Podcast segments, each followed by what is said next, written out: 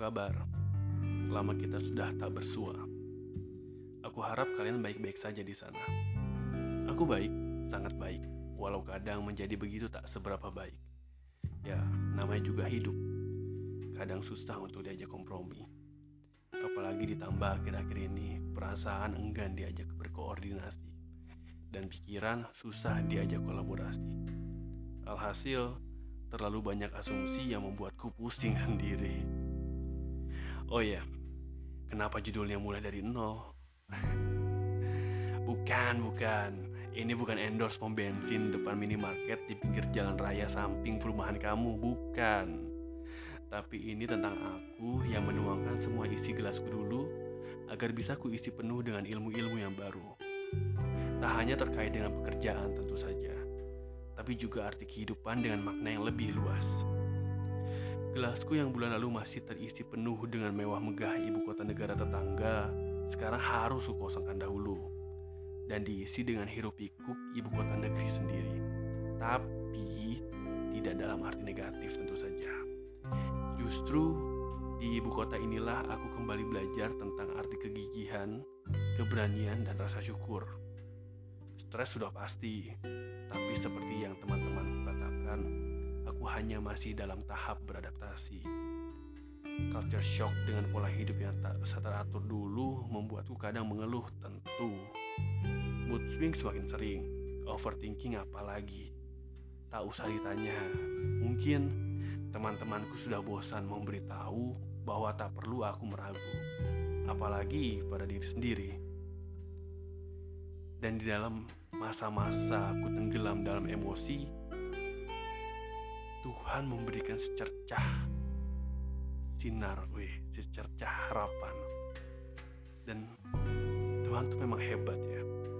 Dengan caranya, dia kembali membuatku tersadar seberapa beruntungnya aku. Ini dimulai tadi sepulang kerja aku naik ojek online. Dengan abang driver yang ya sedikit bawel dan senang bercerita. Dia bercerita banyak tentang motornya yang sudah tiga bulan gak ganti oli, anaknya kelas 3 SMP dan mulai masuk sekolah dan butuh uang untuk beli batik, dan juga susahnya menjadi driver ojek online, terutama di masa pandemi. Di perjalanan yang sudah hampir dekat rumah, dia berkata, Dek, jangan mau jadi ojol. Mendingan jadi user. Hidup jadi ojol tuh susah.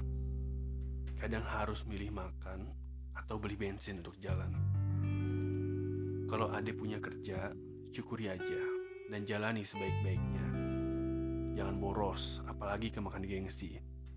Karena saya tahu kebanyakan orang yang duduk di kafe justru belum tentu punya uang, jadi lebih baik ditabung.